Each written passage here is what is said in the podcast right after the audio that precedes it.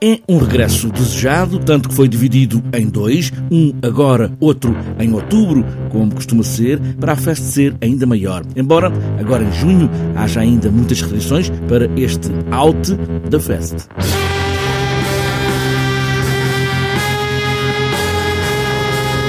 Vai ser uma festa, mas não sei se vai ser muito efusivo, não pode ser, não é? A festa aqui é, é sobretudo as coisas acontecerem outra vez. Acho que é isso que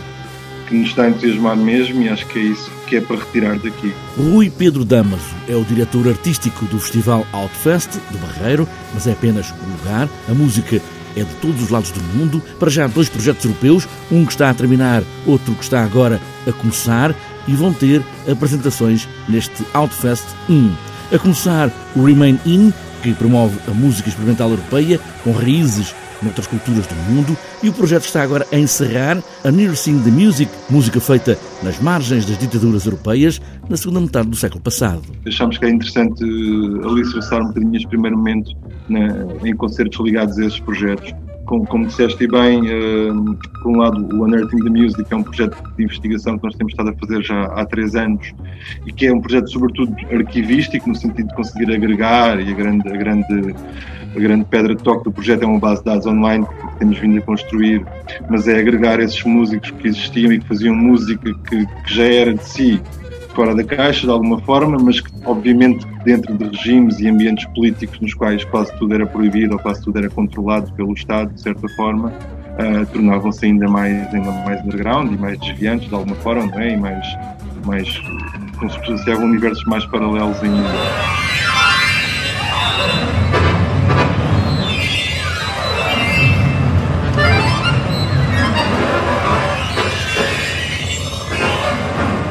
Pegam no repertório que está associado a esses países e a essas regiões, ou, ou, que vindos de lá e sendo mais contemporâneos e mais jovens, têm também ligações diretas com, neste caso, temos o caso, por exemplo, da, da compositora sérvia da Svetlana Maraj, que, que, é uma jovem compositora, mas que trabalha no estúdio experimental da Rádio de Belgrado. Os estúdios experimentais de rádio eram sítios, sobretudo nos países do leste, onde se passava e acontecia muito desta música não proibida e muito da experimentação que era possível fazer, às vezes depois do, do, dos horários de expediente, uh, em investigação musical e criação de novos, novas sonoridades e eram estúdios que eram habitualmente equipados com, com equipamentos de topo de gama na altura, como era o caso daqueles grandes sintetizadores que nós temos imagem que ocupavam paredes inteiras ainda dos anos 60. Esta é a primeira parte do festival Outfest, no Barreiro, e já que a proximidade física ainda está mais ou menos interdita, avisa a direção do festival, por que não partilhar o som, a música que há de chegar destes oito concertos prometidos no Outfest 1.